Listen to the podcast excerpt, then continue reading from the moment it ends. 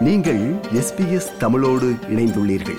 SBS dot com dot AU forward slash Tamil எனும் இணையத்தின் மூலம் மேலும் பல சிறப்பான நிகழ்ச்சிகளை நீங்கள் கேட்கலாம்.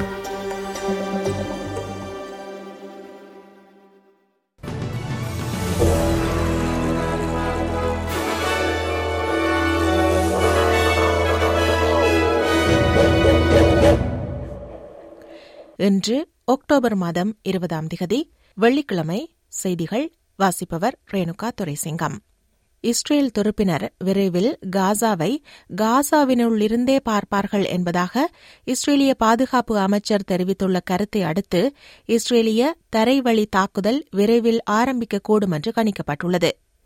இதேவேளை இஸ்ரேல் ஹமாஸ் மோதலை அடுத்து பாதுகாப்பு அபாயங்கள் மோசமடைந்து வருவதால் லெபனானுக்கான பயண ஆலோசனையை புதுப்பித்துள்ள ஆஸ்திரேலிய அரசு அங்கு பயணம் செய்ய வேண்டாம் என்று அறிவுறுத்தியுள்ளது மேலும் அங்குள்ள ஆஸ்திரேலியர்களின் பாதுகாப்பு நிலைமை குறித்து அரசு தீவிர அக்கறை கொண்டுள்ளதாக வெளியுறவு அமைச்சர் பெனி வாங் தெரிவித்தார் We have today upgraded Australia's travel advice for Lebanon to level 4. Do not travel. This means if you are an Australian in Lebanon, you should consider leaving now if it is safe to do so.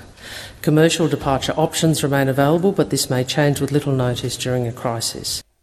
Japan சென்றுள்ள ஆஸ்திரேலிய துணை பிரதமர் Richard malls ஜப்பானிய பாதுகாப்பு அமைச்சர் மினோரு கிஹாராவை நேற்று டோக்கியோவில் சந்தித்தார் இந்தோ பசிபிக் பிராந்தியத்தில் சீனாவின் ராணுவ பிரசன்னம் பற்றி அதிகரித்து வரும் கரிசனைகளுக்கு மத்தியில் ஜப்பானும் ஆஸ்திரேலியாவும் தமது வலுவான ராணுவ உறவுகளை முன்னிலைப்படுத்தி பேச்சு நடத்துகின்றன ஆஸ்திரேலிய வர்த்தகத்துறை அமைச்சர் டான் ஃபரல் ஐரோப்பிய ஒன்றிய வர்த்தகத்துறை ஆணையர் வால்டிஸ் டொம்ப்ரோவிஸ்கிஸை விரைவில் சந்திக்கவுள்ளார் ஐரோப்பிய ஒன்றியத்துடன் ஒரு சுதந்திர வர்த்தக ஒப்பந்தத்தை எட்டுவது தொடர்பில் பேச்சுவார்த்தை நடத்துவதற்கு ஆஸ்திரேலியா எதிர்பார்த்துள்ள சூழலில் இந்த மாத இறுதியில் ஜி செவன் வர்த்தக அமைச்சர்கள் கூட்டத்தில் இச்சந்திப்பு நடைபெறவுள்ளது.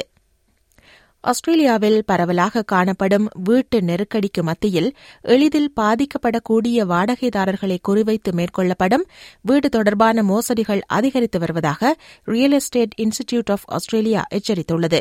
இந்த வகையான மோசடிகள் சர்வதேச மாணவர்களை குறிப்பாக பாதிக்கக்கூடியதாக இருப்பதாக Ethnic Communities Council of New South Wales தலைவர் பீட்டர் அசால் தெரிவித்தார்.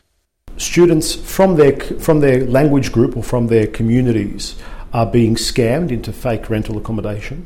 Often that they're being put into unsafe rental accommodation arrangements and um, uh, or crammed together into uh, a space that's not suited for the number of people that are there. Sydney Opera ஹவுஸுக்கு இன்று October இருபதாம் திகதி ஐம்பதாவது பிறந்த நாள் ஆயிரத்தி தொள்ளாயிரத்தி எழுபத்தி மூன்றாம் ஆண்டு கட்டி முடிக்கப்பட்ட ஆஸ்திரேலியாவின் முக்கிய சின்னமான ஒப்ரா ஹவுஸ் அதன் பிறந்த நாளையொட்டி அக்டோபர் இருபத்தி ஒன்று மற்றும் இருபத்தி இரண்டாம் திகதிகளில் பொதுமக்கள் உள்ளே சென்று பார்வையிடும் வகையில் திறந்திருக்கும் என அறிவிக்கப்பட்டுள்ளது. எஸ்பிஎஸ் தமிழ் ஒலிபரப்பு வழங்கிய செய்தி இத்துடன் நிறைவு பெறுகின்றது